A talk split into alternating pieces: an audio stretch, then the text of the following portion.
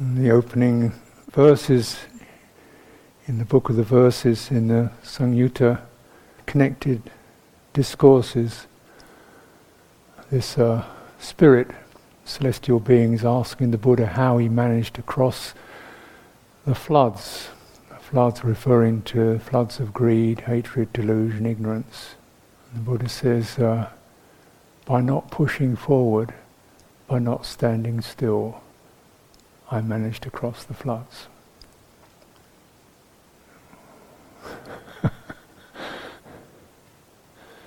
it's this little poem, so like many poems, it's kind of cryptic, and you just look at the word, you get the feeling, what's that?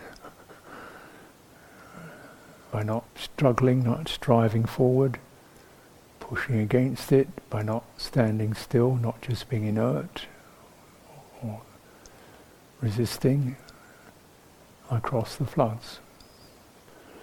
Hmm.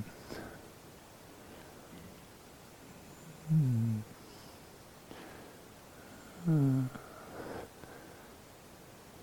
how do we meet our passions and fears, guilt and regret? Mm. Yeah.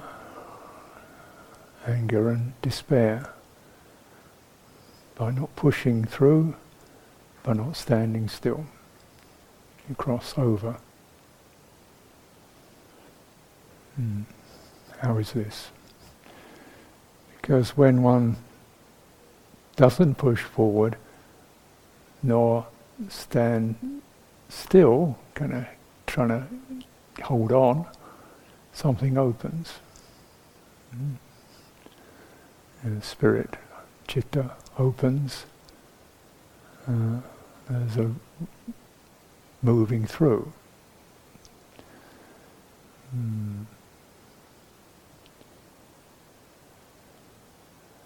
So we just start to acknowledge some of our reflex responses to the challenges that arise. Resist.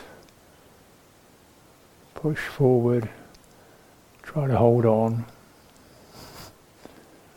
What happens? Is it possible to counteract those reflexes? To meet, to be met, to be exposed? to be permeated, and the faith it requires to do that. Mm. To not be strong in the conventional sense. To not have a position in the conventional sense. And, you know, what in us, what in our range, what is our capacity to remain present without adopting these strategies or increasingly withdrawing from these strategies, that one can withdraw from these strategies. It's sort of insecure. And yet, in that insecurity of one's self, there's an invitation to the indriya, the allies. That very movement into insecurity is beckoning faith. Mm.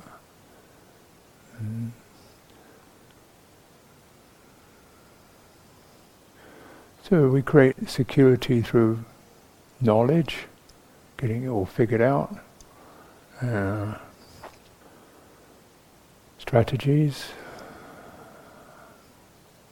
a lot of good energy, strong energy, confidence. I know my stuff. Mm and it's attractive. That kind of strength is quite attractive. Mm. And human beings by and large will aim for that or seek that. And we see if you follow that trajectory over a period of time, human history and so forth, you get this domination paradigm which uh, governs human beings. Hmm. It's a false strength because it doesn't open and receive and allow in. It, it maintains its, its self structure. Mm. and feels quite pleased at that. We like to be on top. you know, you look at that, and we are on top. If you look at it kind of in, in species terms, we've won. Every other species, we've conquered it. We've won it all. We've got it all now. Every inch of the planet, we've got it all. Yeah. There's only a few remnants of wildlife. And we got it all. And look at the results of that. Hmm. Still, it goes on because once, you know, as a species we got it all, then we start to say, well, my little tribe, whatever tribe is being top dog at the time, my nation, my tribe, yeah. and then you've got a fairly powerful nation or big nation like China, Russia, United States, got a lot of power. Then within that tribe you get the upper class, who are like one percent. So you see how the domination paradigm continually subdivides to a to a narrower, narrower band of top dogs. So, the human being starts eating itself. The species starts eating itself because it's everything else. You know, this is the kind of horror of the domination paradigm. You, know, can't can't keep going unless it's dominating something eating something up. And it's not, you know, it's not, it's not a, to a degree, it's not a conscious, really acknowledged decision, it's a reflex. And it feels good. When you are there, it can have that agreeable inflation to it. And then you see the destruction. And this kind of can begin in fairly modest ways. Oh, let's like just let's clear the field, you know. So we got raw from for our cows, or tree, tree, tree, chop, uh, soil, weeds. You know. Where I live, uh, Cittaviveka, our monastery obviously is a, is kind of sacred place. So all creatures are welcome there. We got rats, we got rabbits, we got everything, you know and uh, of course all the trees and plants. We plant a lot of trees and so on. Yeah. Got a compromise here and there, obviously. But so when we were um, given this piece of land, that the, the neighbouring farmer said, "You've got to kill your rabbits because that's the law of the countryside. You've got to control what we call vermin. They're not rabbits; they're vermin." so you know nice little bunnies become vermin. And uh, so you've got to play your part in killing them. We said, we, so we put a fence around our property to keep our rabbits in. Rather than keep them out. It says a rabbit, rabbit-proof fences to keep our rabbits nice and protected, where they can run around and do what rabbits do, which sometimes isn't exactly what you want them to do. they start chewing your trees. You, to put tree guards on that stop the rabbits chewing the trees, and uh, okay, you know. and then, uh, and then we, of course, we've got the grounds and so forth, and we've got kind of garden beds, and then and so we have a gardener, like sort of you have gardening days, getting you know a lot of people working on clearing the weeds. So so we got the proper gardens. And, you know, and I'm looking at this thing, well, you, yeah, you do that, but then next month they're back again. So one way to do the weeding is stop calling them weeds and call them flowers, then you don't need to weed anymore. And again, you compromise when, the, when one species starts dominating the rest and smothering. You say, come on, behave. A little bit of pruning is necessary. Yeah. So this kind of just checking in with uh, the domination paradigm and the view it gives us, which starts out just as the view, you know, and then mm, so says, try to make things go in a way that's beneficial for me or us, you know. uh, and so on and so on. You get to the point when, you know, we can't um, stop fossil fuels because it's bad for the economy. The what? you know, it means it's bad for the, very bad for the 1% of the people who are raking billions very bad news. So the rest of us, well, then you get, you know, job. Wait a minute, let's go back here. Why do we work? So we can get our resources, so we can get our food and stuff like that. That's what we're working for, isn't it? Mm. Purposeful, so we can get our material resources together, meaningful work. That's what we're working for. So, if your work destroys the resources, what kind of work is that?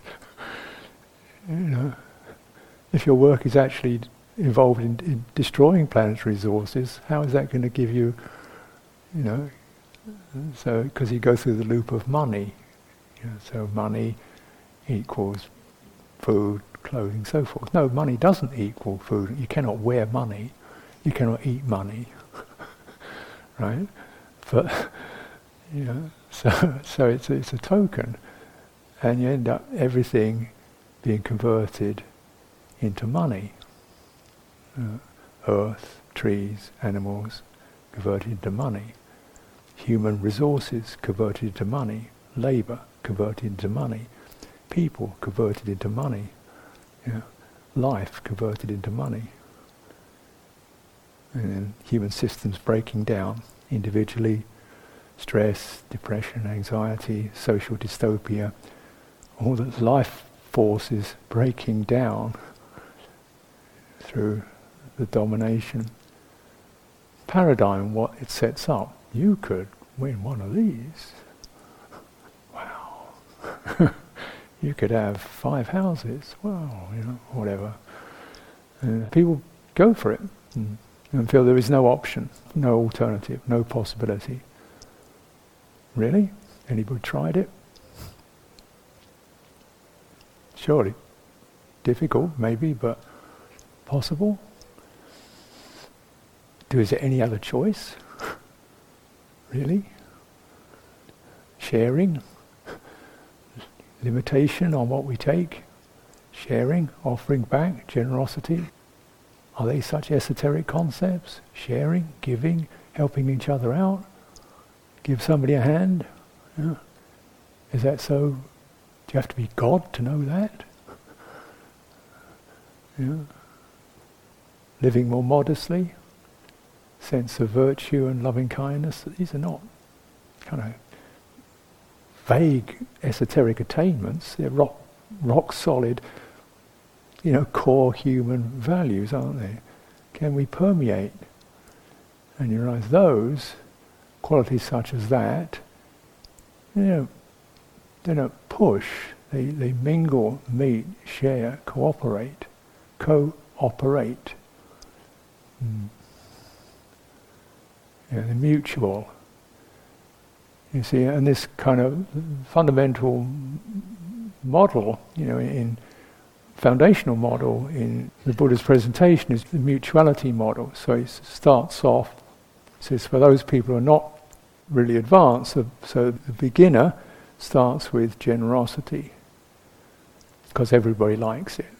And immediately we start to form a kind of a, an agreeable uh, relationship. My heart opens up It's nice to give to you. And you can give material resources, hospitality, medical care, or just good advice and good companionship. You know, it's that gesture. And through that, naturally, then we, why do people lose touch with that? Because they get a bit greedy or they get a bit um, possessive. So, morality, and it's just to others as to myself, non positional. And says, when you're doing that, that's your fundamental mutuality model. And then you begin to see the ugliness of gratification. You know, the ugliness of it. You know? And then you want to relinquish that. This is where renunciation comes in. It's a heavy word, but it really means acknowledging that more, more, more. And maybe wherever it's possible, could less be the new way?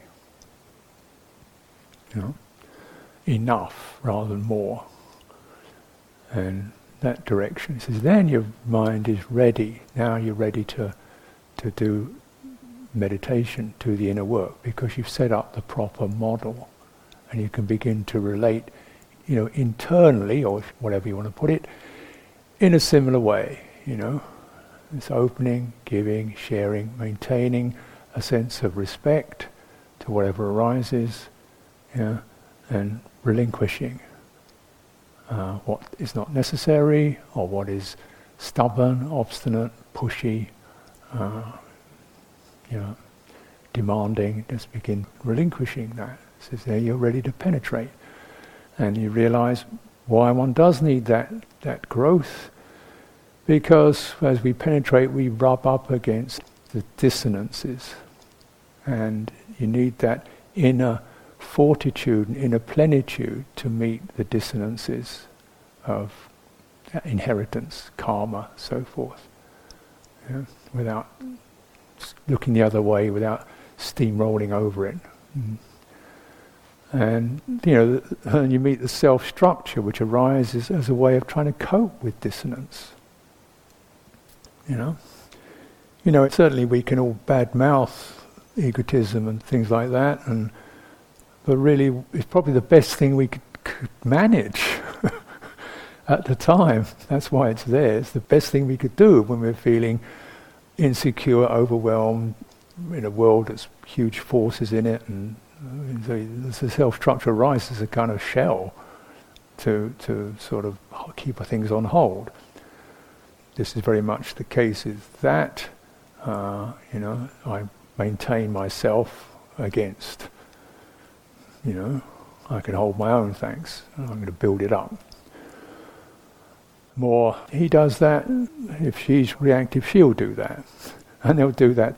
they'll get crash, crash. yeah. what is it? Without pushing, without holding on, one crosses the flood. Hmm. Yeah. And but of course, in that process, we're revealing this dissonance or this wavering or this broken bit or not connected bit that causes, like the grit in the oyster, that causes this negative pearl to arise around it. You know? Mm. And that's where the protector or the or the going somewhere else, the divergence tactics occur. Divergence means we either redirect our attention or we blame it on this one, that one, those, anything. You know? That takes, that diverts it, doesn't it? Mm. And whatever statistical truth there may be in that, right now, that doesn't get the arrow out of the heart. Mm. You know, and particularly when these are, we could say with some regret, something that's been sitting there for 20 years, and I can keep lamenting how I was and should have been, and how other people weren't and could have been, and they didn't, but they should have, and because of that I did that, and I wish I wasn't. Why do we keep to going through history all the time? Something is trying to complete to get to the end of the story to find a way out of the story, to get to the place where that bit's over. And we just keep, the reflex to keep rehearsing the same stuff, you know. It's trying to complete, but that process, that movement can't do it. Yeah. And then the movement just to, oh, just put it down, can it? Shrug it off. That doesn't complete it either. So sometimes meditation is like a, like a strange conversation with the unacceptable. mm. until by not pushing, by not holding on, we cross. Something crosses. You summon the indriya. The indriya summons it. Faith. And then energy. One is energized, there is desire, which is not to move forward, but desire to to know, to study, to sense, yeah, to ask, to negotiate. Yeah. So this inquiry, which isn't about finding an answer so much as, you know, what does this need to move on? What does this need for completion? You know? And framing all that within sati, within mindfulness, collecting one's energies and using discernment. So these indriya work together. We take a simple example. We get a feeling of regret and stories and people in it, or discursive lines of thought that are repeated and repeated episodes. And then we say we adopt this tactic or this process of translating that into what called the felt sense, which is experiencing all this, what is the basic tonality. And it could be resent or uh, fail or, uh, you know, bristle or whatever, or can't manage, overwhelm, can't, just can't manage, you know. And so, okay, so you translate all that down to a heart reference. That's what the real business is. not in the past. Can't, not in the, not in the scenario that the past creates, just in the heart resonance. And then begin holding that in the heart resonance, you begin to do another translation. Let's just move out of the language for a while of resent or overwhelm. Feel more directly what's happening in the energetic level, a sense of compressed uh, can't find a ground, can't find footing, um, running out, uh, abandoned. You know, wow. And then even more deeply, the sense of something fluttering, sinking, recoiling, you know, or racing around, clawing at something, for something. Oh, then we say, there's a little being, a trapped being. Uh, can one have the mercy, the compassion, can that be there you know, to offer mm, to that being? Where do you want to go? There's plenty of room here for you. Plenty of room here for you. And of course, it's not in the self structure, there's no, no room, but in the Dhamma field, there's plenty of room. And so then, you know, so then that, that can move. Sometimes we can feel it in our bodies, suddenly parts of our bodies that we didn't even realize were activated or shut down begin to change, sort of melting, sinking. Some things move by themselves, and maybe emotions stir. The emotional body stirs, you know, sighs, weeps, you know, feel something or the other. I don't know. And then uh, open. Oh. Oh. You know, nobody won. There was no winner. nobody got to the other shore. There was no other shore. There was nothing to win. You know, it's just the release and in the release of the dissonance, there's a release in the self structure, which was trying to hold that dissonance some way. So a bit of self structure also, we don't need that. We feel lighter, freer. What floods? They've abated. And this is process, right?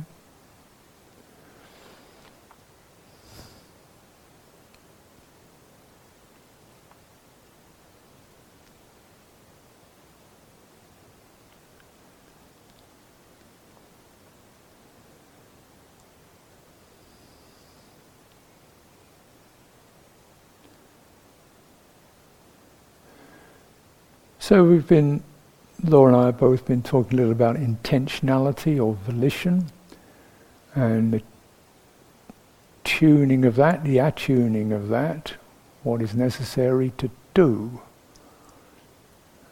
Mm. And there's quite a lot of play and attitude and discussion around this theme of well, how much is necessary to do. Is doing just a kind of egotistical you know, push to shove oneself forward into some loftier state, or is non-doing just going to collapse into laissez-faire? Uh, where do these two meet? What's the volition? What degree of volition, what degree of activation energy is needed is appropriate? And I would say, I don't know. find out by not pushing forward, by not rigidly holding still. And, you know, there's a playing of it. And I like to, you know, use that word play. Because uh, uh, it's a nice way of, of handling volition, intentionality, in a, in a range of ways. You know, it can be quite vigorous, it can be quite subtle, you know, play can be uh, dance, it could be calligraphy, it could be flower arranging, it could be tiddlywinks, it could be mime, it could be all kinds of things. And what it always is, it's, it's like often expanding the potentials of something you didn't dare or didn't know, or you know, it's a certain expanding with no aim, no end goal, other to just enter the medium that one is operating with and just start responding to it. Hmm. But in that, there's a kind of life, vitality. You don't know quite what you're doing, whether it's going to work, but you don't care because you just trust the process. And whoa, whoa, we do that wrong. Okay, that's fine. This is how we learn. And there's a kind of intentionality to enter the medium rather than to. I was liking it the other day, you know, to, to intention being like a, a, a path. And as we can see, you know, human beings, we generally started off following the, the tracks of other creatures. You know, the tracks of the forest, a deer has made, we follow that track, it's kind of winding. That's why a lot of roads in England are so windy because they're based upon tracks that badgers made or something like that. You know, we just followed that. But of course, then over time, well, let's, you know, to get let's just push a highway through here, and you've got like eight lanes, steam rolling through, and everybody moves down that highway. You know, it's completely choked highway with everybody's cars jammed on it, eight lanes of it okay, 12 lanes, you get 12 lanes of jam traffic, you know. and it's like that. Sometimes you, you, look at the other side of the highway, it looks kind of nice out there, let's go for a walk.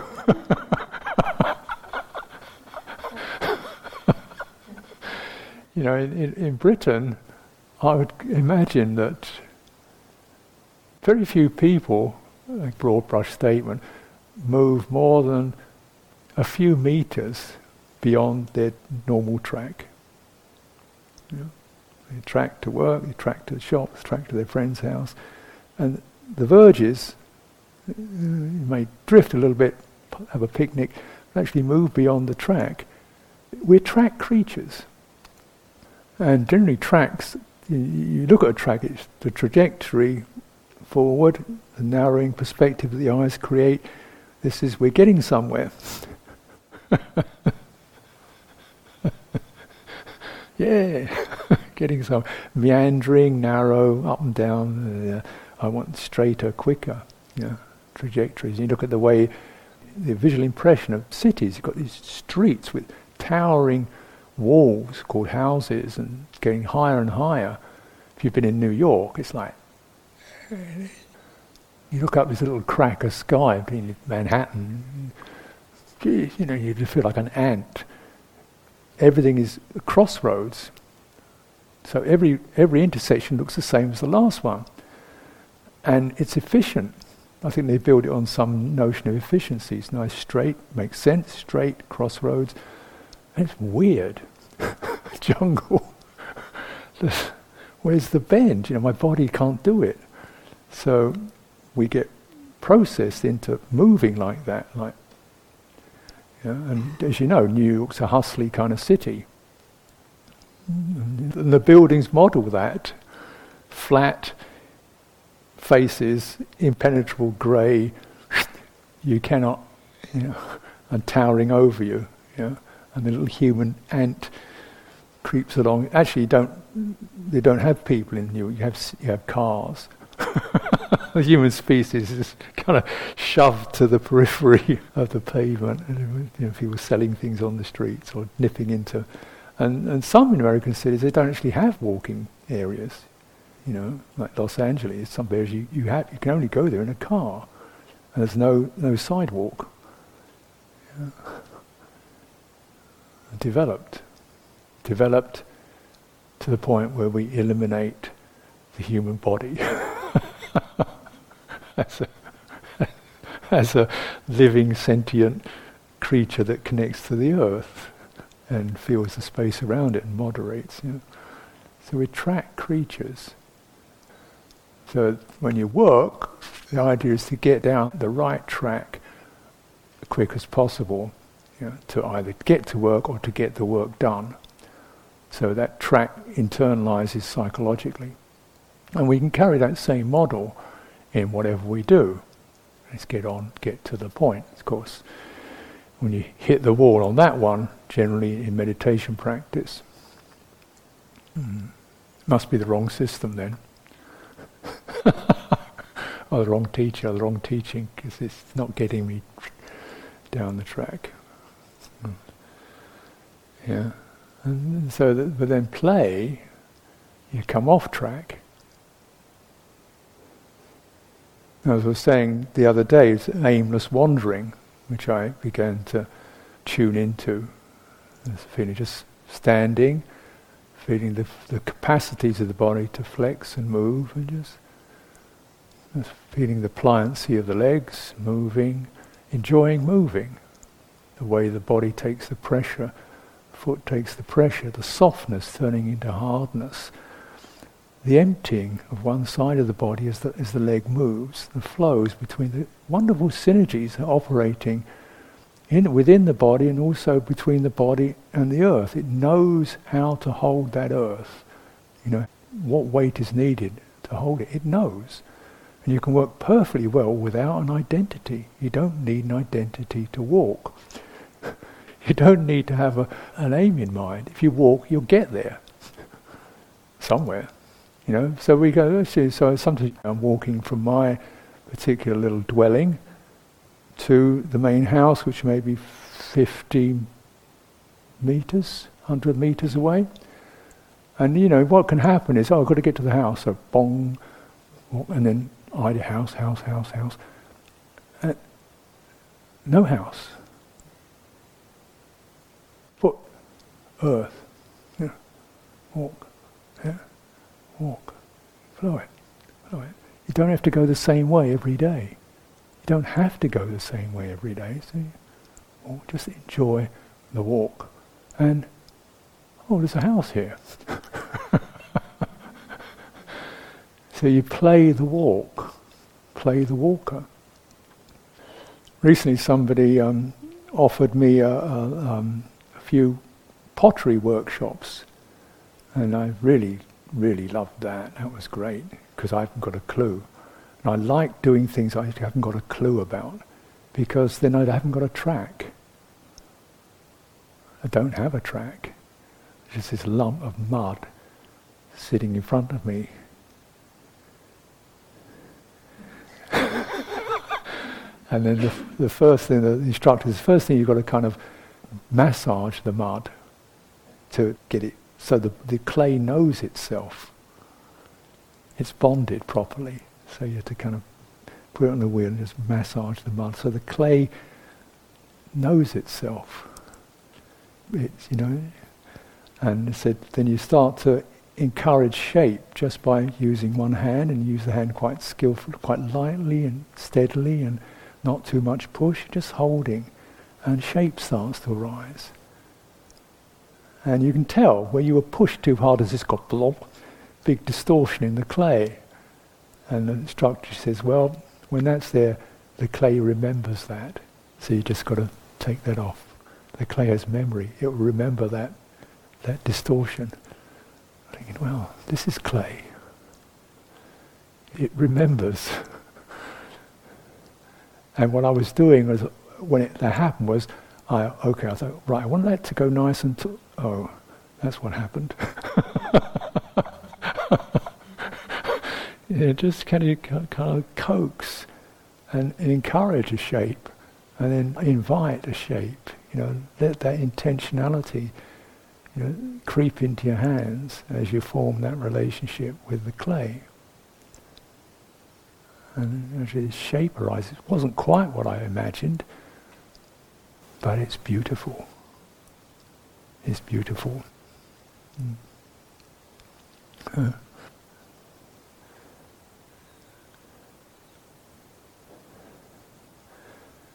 And then just give it away. You know, you don't really want to hold a thing, you just find somebody you can show respect to, give it to. Know, so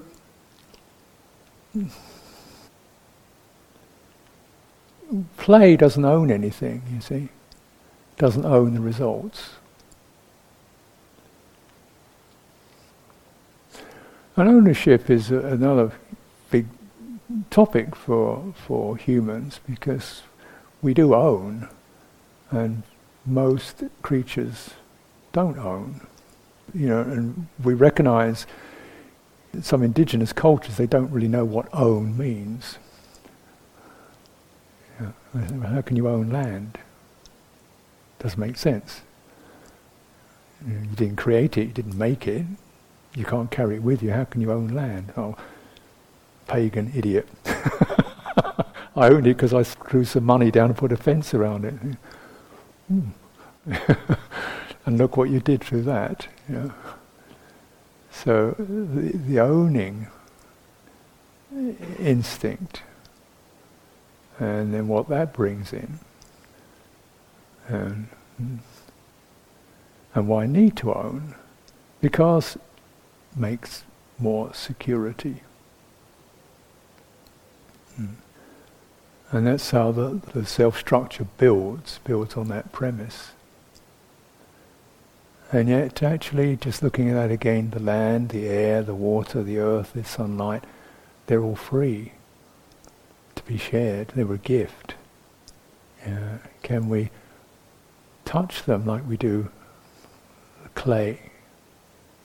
Invite, you know, and then share with that. I don't know if you've seen this wonderful, well, you must have seen it, but really, you know, communicated or responded to this magnificent plane tree out the front here, you know, which is, you know, wow. Looks like a Tai Chi master. Probably was one time, or is about to be next life. It's lovely, you know. flow to it, and, and, you see, and it's it's rare that you can see a, a, a, tree that upstages an oak tree, but this one, the oak tree is kind of standing back. The plane tree is right there, you know, and uh, see, well, how does what's that? When you really like examine it, it looks like a very, very solid, massive presence, which it is, but it's it's it's in relationship with the soil. The soil allows it. The soil allows it. Remember, that massive tree was a tiny little seed at one time. The soil received it, allowed it, accepted it. Yeah? And it started to, to grow. Same for us. The roots were laid down. The relationship with the earth and with the micro bacteria and mycelial network and all that. So builds up. Tree because of that, the tree is allowed to grow. As it's allowed to grow, it, it draws um, elements from the soil and it takes light down. Takes the light down.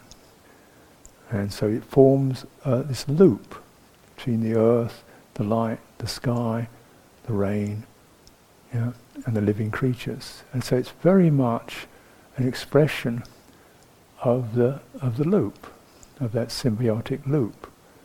It doesn't stand alone. It cannot stand alone. It doesn't seek to stand alone. It just and then beetles, birds, and so forth. The whole biosphere starts to constellate around that, and everything is offering, everything's receiving, everything's giving, everything's feeding, and you get this is, you know, that's what that tree is modeling.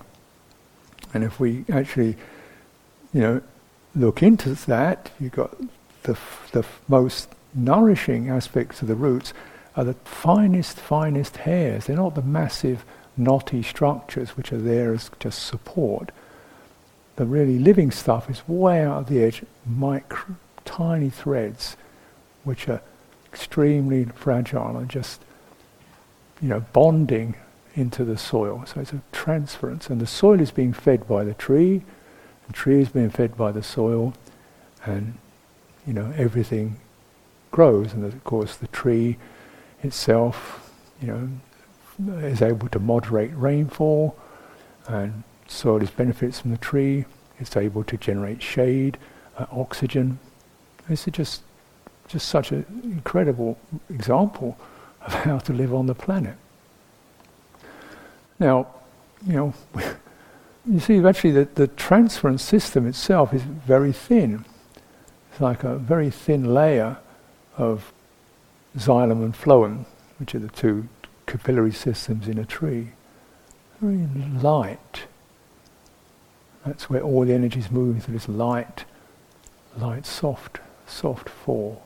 Without that, it's dead. Hmm? Where's the strength? Is it in the root? Is it in the trunk? Is it in the bark? No, it's in the symbiosis, in the cycle. That's where the strength lies. That's where the fruit lies, where the capacity lies. That's where the uh, life lies. Okay, so now for ourselves, you know, we are really, you know, we're part of nature. Nature isn't out there, we're part of it. We need to n- know that and honor that, respect that. Human beings, and then how do we meet where we are? Gently. You know, feeding into it, feeling a way into it. Mm. Growing slowly. Just take what is needed whatever's needed and taken, we try to recycle it. Not just material terms, but whatever uh, value or understanding or gratitude or whatever, we turn that around the, the system to any, any direction. This keeps us alive and healthy, keeps us growing, not pushing forward, not holding on we enter into the flow of Dhamma. So is there volition, intention for that? Yeah, but the main intention, we could say simply speaking, is connect. Hmm. And you can muse on that, connect. And what it takes to connect. When we connect, we have to let down some of our apparent independence in order to connect and feel trust.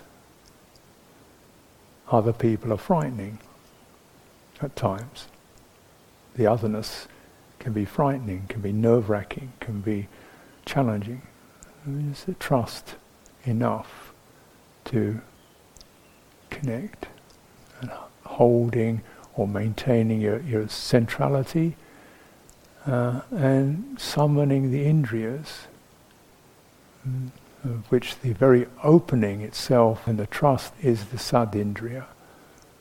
and you stay with that, that's going to remain constantly energizing form.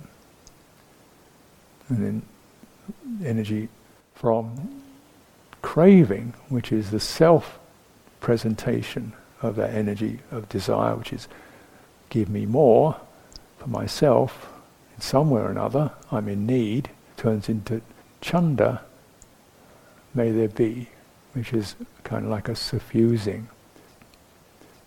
May I have and own and get somewhere, but may I offer, may I open, may I share. That kind of quality. So your volition can move that way internally, externally, to oneself, within this, externally. Yeah? And so recognize how much is needed and how much, what can be offered and what, what does the situation allow. And so we to kind of moderate that aspiration with discernment. This is as far as it can go at this time. You know, a five-year-old plane tree is not that impressive. It can't carry a lot. Give it time. Yeah, give it time. Keep the connections to the earth. Similarly, you know, as the chitta is maturing, it doesn't really mature by the year, it matures in terms of how the indriya ripen. And that depends actually just on practice and on karma. So is it a year, month, week, ten years? Why count? yeah. Essentially, the chitta matures through acknowledging and coming out of its karmic dispositions or its set patterns or its self structures, you know, out of its attachments. Another way of putting it.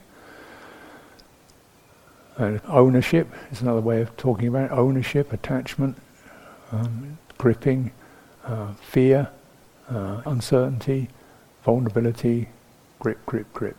So we need to constellate that faith and energy and these indriyas so there is a confidence in truth, in Dhamma, in beauty, and we're not working. We're playing, playing it, playing it. What's you know, who knows what it's going to turn out like? Does it matter? The potter says, stay on the wheel, that's all. And I think that's what we should do. stay on the Dhamma wheel.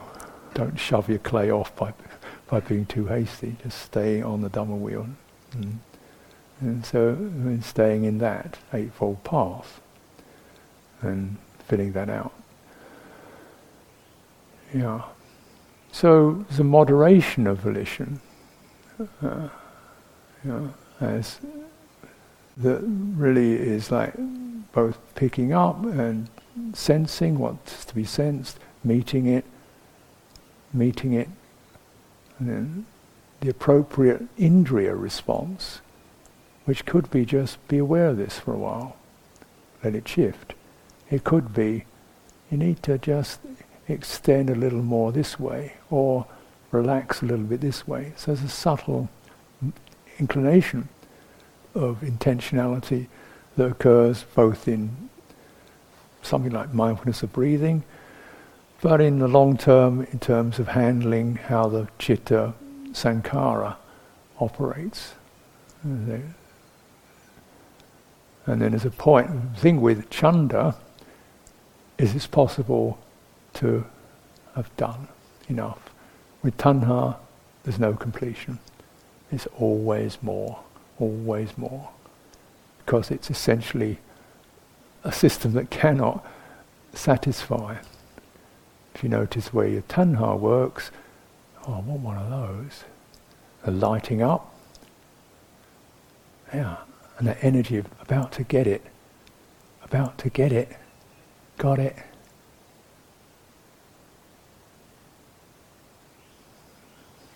That looks good. Because once you got it through tanha, the energy of about to get it stops. Don't want it anymore. Because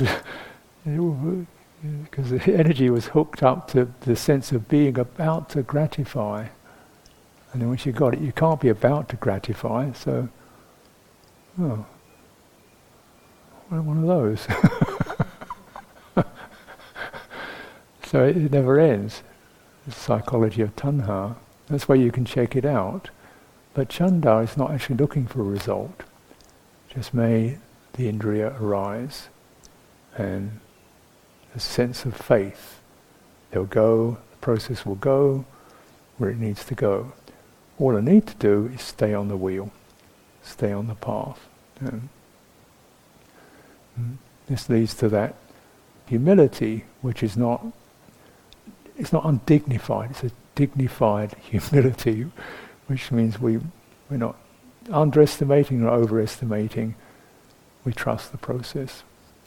Um, and a lot of my attitudes will begin to be melted down by that, and I'll feel better for it. mm. And naturally, you know, the results of that uh, uh, suffuse, and that is that process of that heart energy naturally suffuses. So it's uh, for my welfare, for the welfare of others. It's shared it's symbiotic and it keeps this whole wheel turning, mm, rolling. Mm. So take some time out for direct practice in your own experience. You know, we set the boundaries of retreat. Give yourself a boundary to work within, standing, walking, sitting. A meditation theme that you feel comfortable with, walking, breathing, you know, whatever that is. And keep it simple enough so you're not constantly tweaking and fiddling with it. It's good enough, and then start to contemplate the movement of chitta within that as it opening to the power of the indriya to diminish the flood, to let the floods abate. And let's take some time for practice.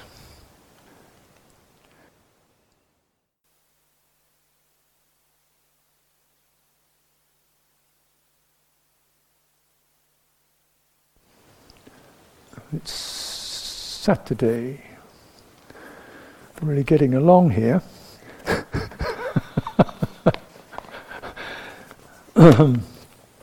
so this morning, invitation for Roman, Jean, and Valerie. And Laura we'd like to see Caroline H., Francis, and Timothy. This afternoon, Oh, this afternoon, yeah. Um, I thought to do some qigong this afternoon, and there's been an interest in doing it outside. I had some doubts whether my voice will carry, but I'll try to ramp it up um, because it's certainly, you know, unfortunately, you know, the drawback of this room is it shapes us into this particular pattern, and it creates. I feel it creates. A, unnecessary contradictory form that we find ourselves operating with. And so something that's more open, we, you know, the form, our form will perhaps feel freer to to to work within that. And I think we'll go over to where that Tai Chi master